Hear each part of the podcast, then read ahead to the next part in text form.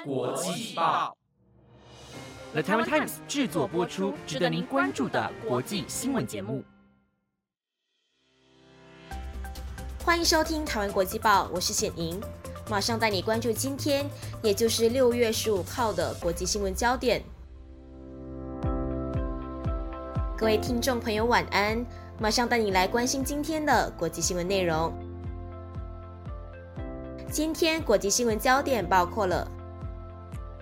渔船超载七百五十位移民，希腊外海沉没七十九人死，北韩炸毁两韩联络办公室大楼，南韩求偿十亿台币，欧盟议会通过首部 A I 监管草案，限制部分用途。 TikTok 投资东南亚，未来数年砸数十亿美元。欧洲央行升息一码，利息攀二十二年高点，下修今明年经济成长。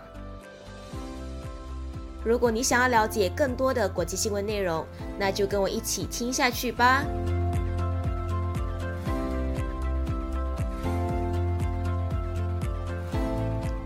首先带你关心渔船超载七百五十位移民在希腊外海沉没后导致七十九人死的消息。一艘超载移民的船只在今天凌晨的时候在希腊外海翻覆沉没之后，至少有七十九人溺毙，下落不明的数百人恐怕也凶多吉少，而这是欧洲近年来最致命的船运灾难之一。根据报道，欧洲一间救援援助慈善机构表示，这艘二十到三十公尺长的船只载了大概七百五十人，而联合国移民机构估计船上有四百人，希腊方面则拒绝猜测乘客人数。那希腊政府官员就说到，这艘船是在今天凌晨两点的时候翻覆，截至中午的时候已经有一百零四个人获救。而国营希腊广播电视公司 E R T 报道就说到，这艘船从利比亚托布鲁克出发，要前往意大利。而一位不愿透露姓名的航运部官员就说到，船上大多数的人都来自埃及、叙利亚和巴基斯坦。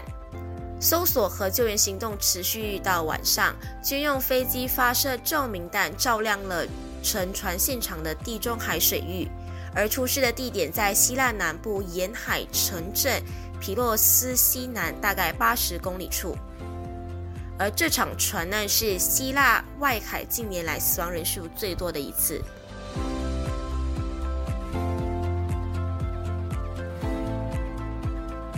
接着带你关注北韩炸毁两韩联络办公室大楼的消息。南韩统一部在昨天的时候就说到，已经对北韩提起诉讼，要求北韩针对在二零二零年炸毁南北韩联络办公室的事情进行赔偿，而金额呢大概是新台币的十亿元。南北韩联络办公室在二零一八年的时候由南韩出资建设，位于靠近两韩边境的北韩开城工业区，而时任南韩总统文在寅积极推动与平壤当局的外交突破，但随着这项进程瓦解，两韩的关系恶化。北韩在二零二零年六月将南北韩联络办公室大楼炸毁，而南韩统一部就说到，北韩将大楼炸毁的行为是明显的非法行动，而这起案件的损伤赔偿请求权消灭时效将在这个月十六号到期，所以呢就会提起诉讼。北韩目前为止没有对外有任何的回应。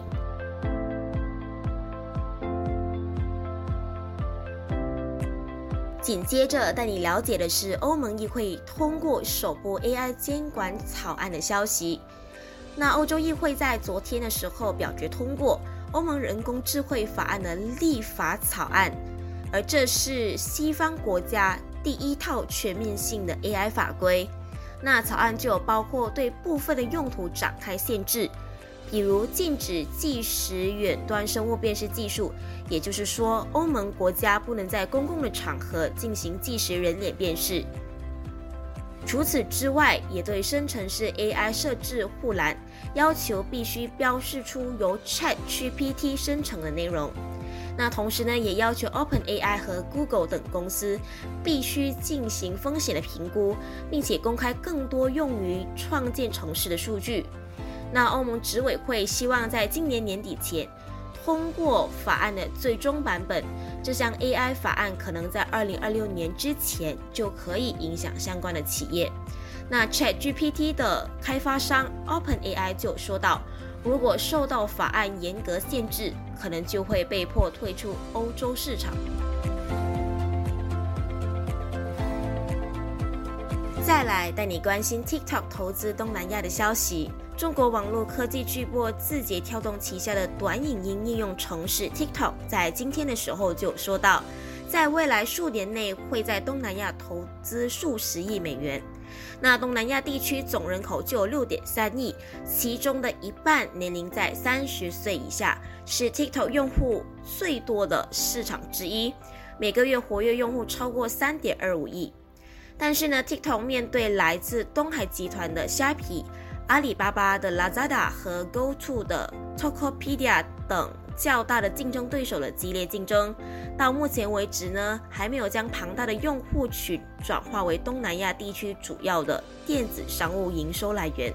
那 TikTok 在印尼雅加达主办论坛中，执行长周受资在论坛的时候就有说到，在未来的数十年内，TikTok 会在印尼和东南亚投资数十亿美元，这凸显 TikTok 在东南亚地区的社会和经济影响力。TikTok 目前还没有提供任何支出计划的详细内容，但是呢，就有说到会投资在培训、广告和支持希望加入其电子商务平台 TikTok Shop 的小商家。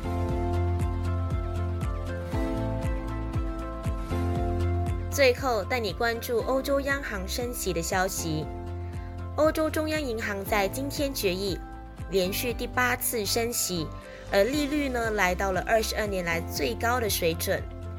欧洲央行在今天调高了基准存款利率一码到百分之三点五。那随着通货膨胀持续对欧洲经济造成影响，欧洲央行在今天也下修了欧元区在今年、明年经济成长率的预估。欧洲央行调降欧元区今年经济成长预估到 百分之零点九，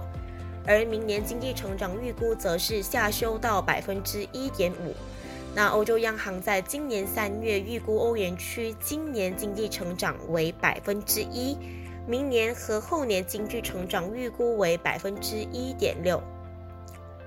欧洲央行就有说到，欧元区消费者物价虽然开始缓降，但是呢还是盘踞高点，通货膨胀太高，持续太久。欧元区今年通货膨胀预测将达到 百分之五点四， 那明年和后年则分别降到 百分之三点零 和 百分之二点二。欧洲央行今天发布的二零二三年、二零二四年和二零二五年通货膨胀预估值，比今年三月的预估值多了 零点一个百分点。那以上就是今天的台湾国际报，新闻内容是由 The Taiwan Times 制作播出。不知道你对今天的哪一则新闻是更加印象深刻的呢？如果你有任何的想法，都欢迎你在 Apple Podcast 或者 I G 私讯我们哦。感谢你的收听，我是显莹，我们下次再见。